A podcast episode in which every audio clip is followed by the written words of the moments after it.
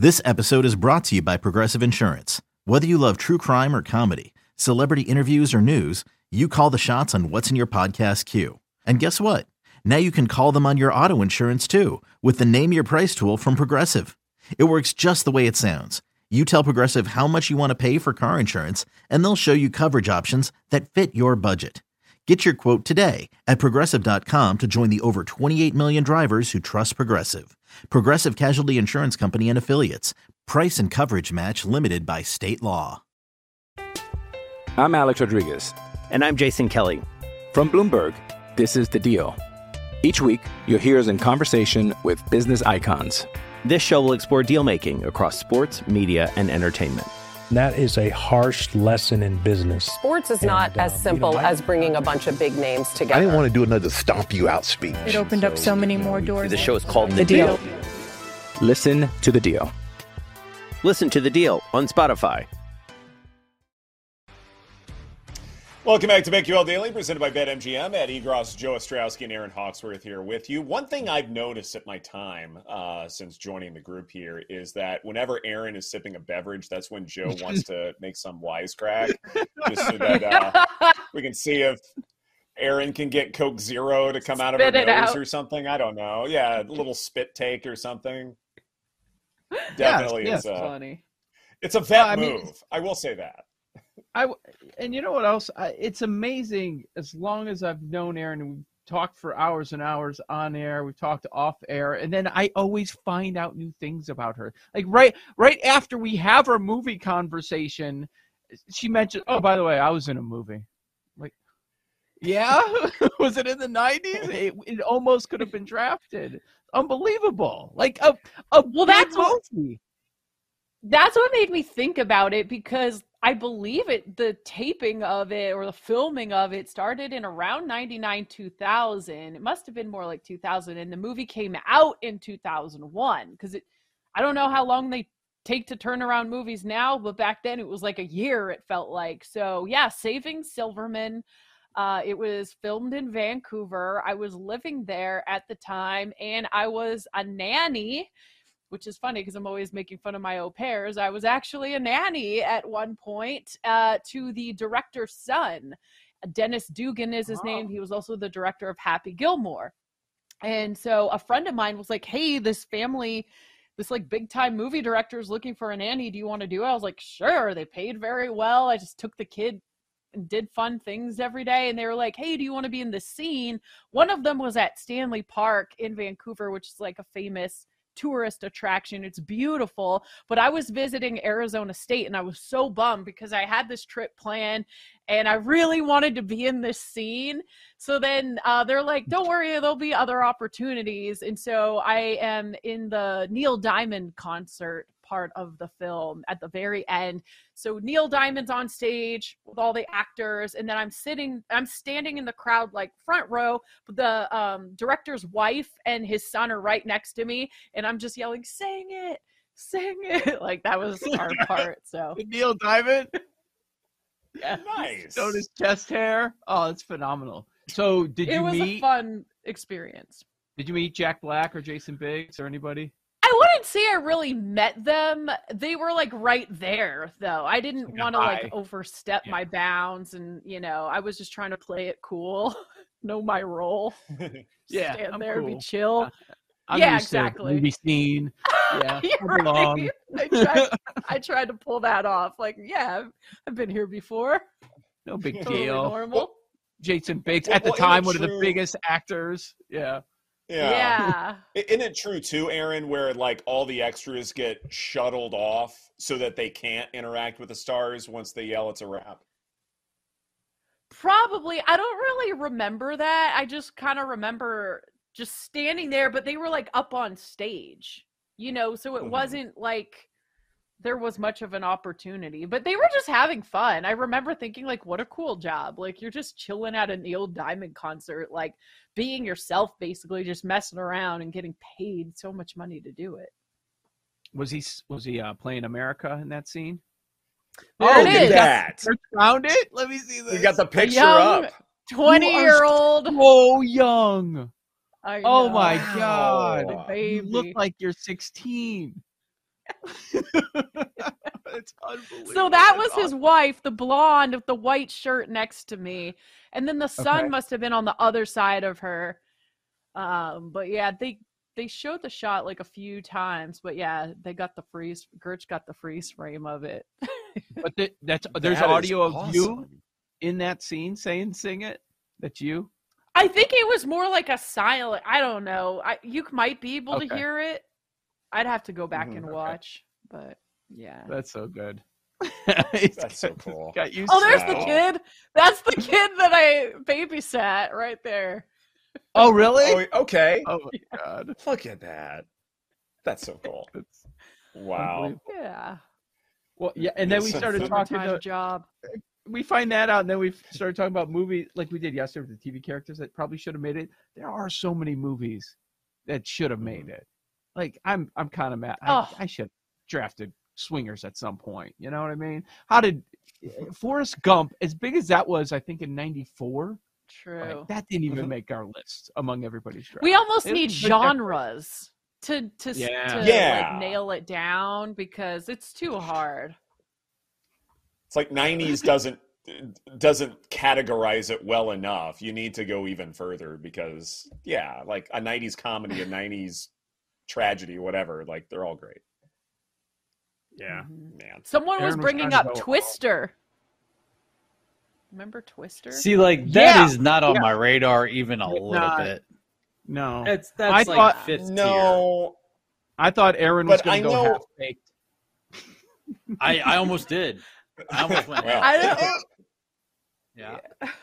Did I leave anything off? Sandlot. I can't believe Sandlot didn't make it. We're a Yeah. sports show. I And- just saw that. I fat just saw kid. Sandlot. It's a it's Rookie of the pretty Year. good.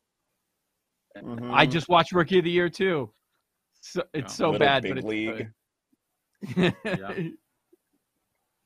Yeah, any one of those. So, so uh, among the myriad newsletters I get every single day, uh, one of them uh, comes from Data Golf, and they have uh, a little write up once a week as far as like looking at golf analytics and things like that. And the latest uh, feature that they had involved explaining Scotty Scheffler's putting and how he could be such a bad putter despite doing everything else really, really well on the golf course. And it, even if he were an average putter, he'd basically win every single tournament he's in over the last several months. Uh, but it breaks down two theories as to why uh, his putting hasn't been up to snuff. And these are theories that uh, Scheffler has put together. And I actually think there's actionable betting information that I want to get your thoughts on, guys. So Scotty Scheffler said that the two biggest reasons why his putting stats have been subpar. Number one, he's consistently playing later in the day on weekends, which means that the greens are in worse shape.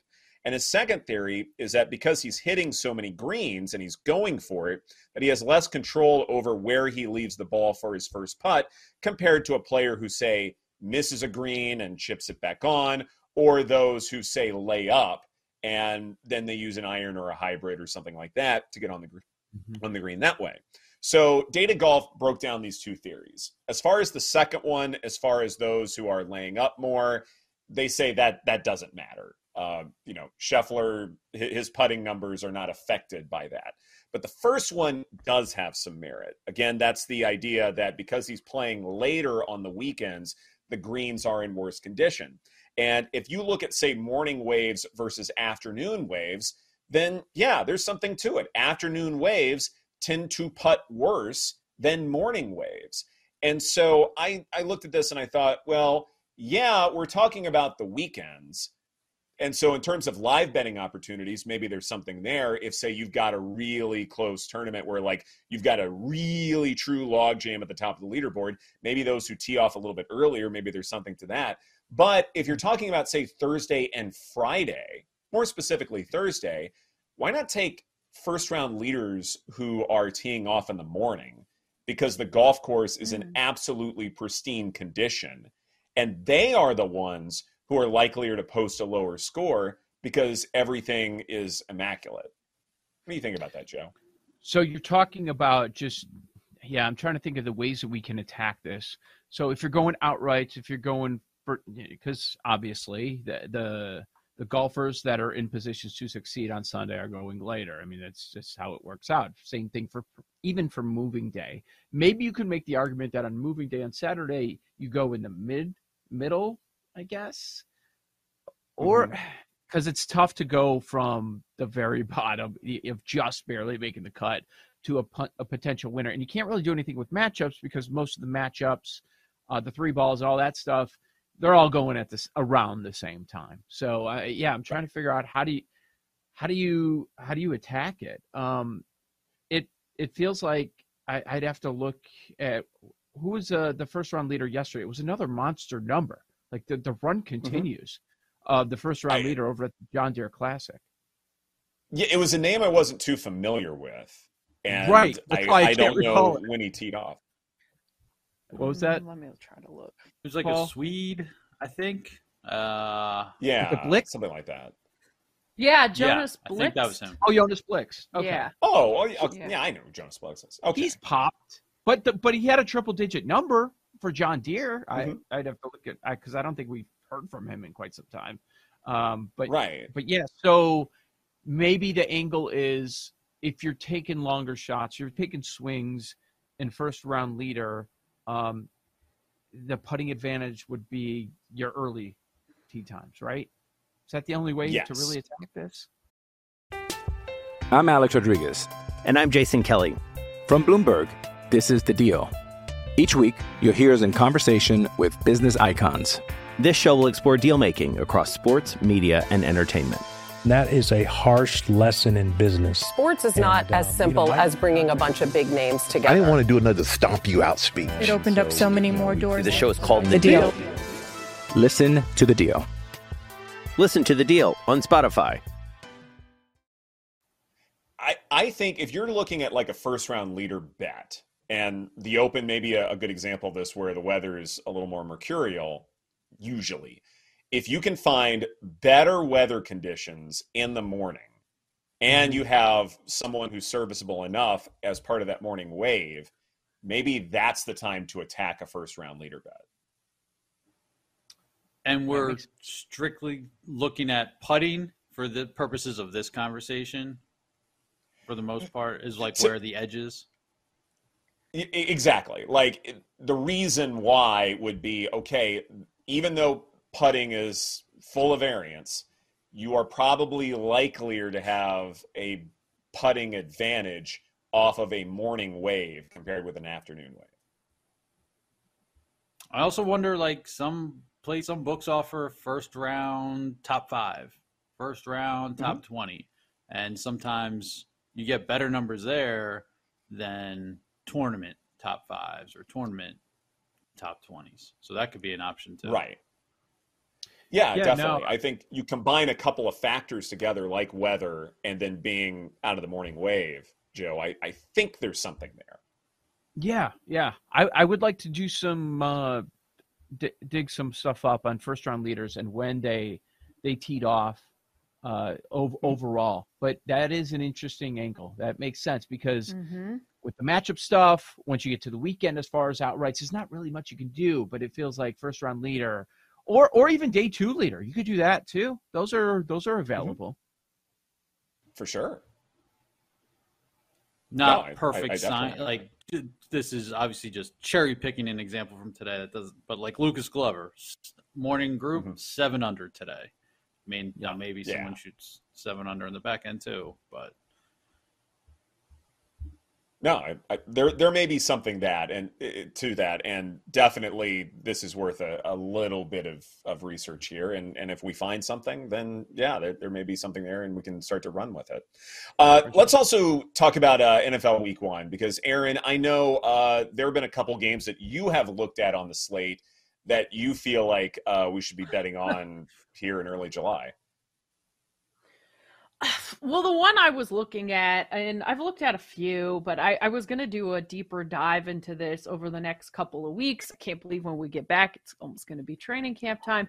But Panthers plus three at the Falcons, the total is 43. So Desmond Ridder for the Falcons, he did start four games last season.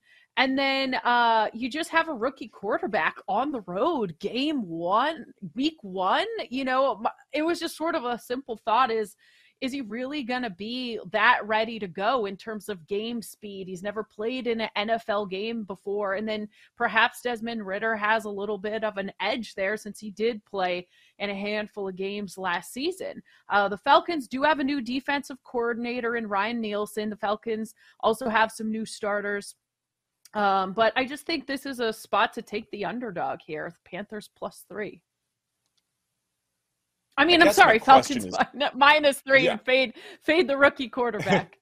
yeah, yeah, yeah. Well, my question is this: Are we sure that the Panthers He's are not going to start Andy Dalton? Yeah, like, are we sure it's going to so, be Bryce Young? I, and I don't know. That that's exactly my thought with that game, and also, uh, will the Jags face Minshew or Anthony Richardson? You know what I mean? Like, there's mm-hmm. so many question marks right now. So those were just a couple that stood out uh, when you've got those rookie quarterbacks. Like perhaps week one, they're not going to quite be ready if they do start Joe.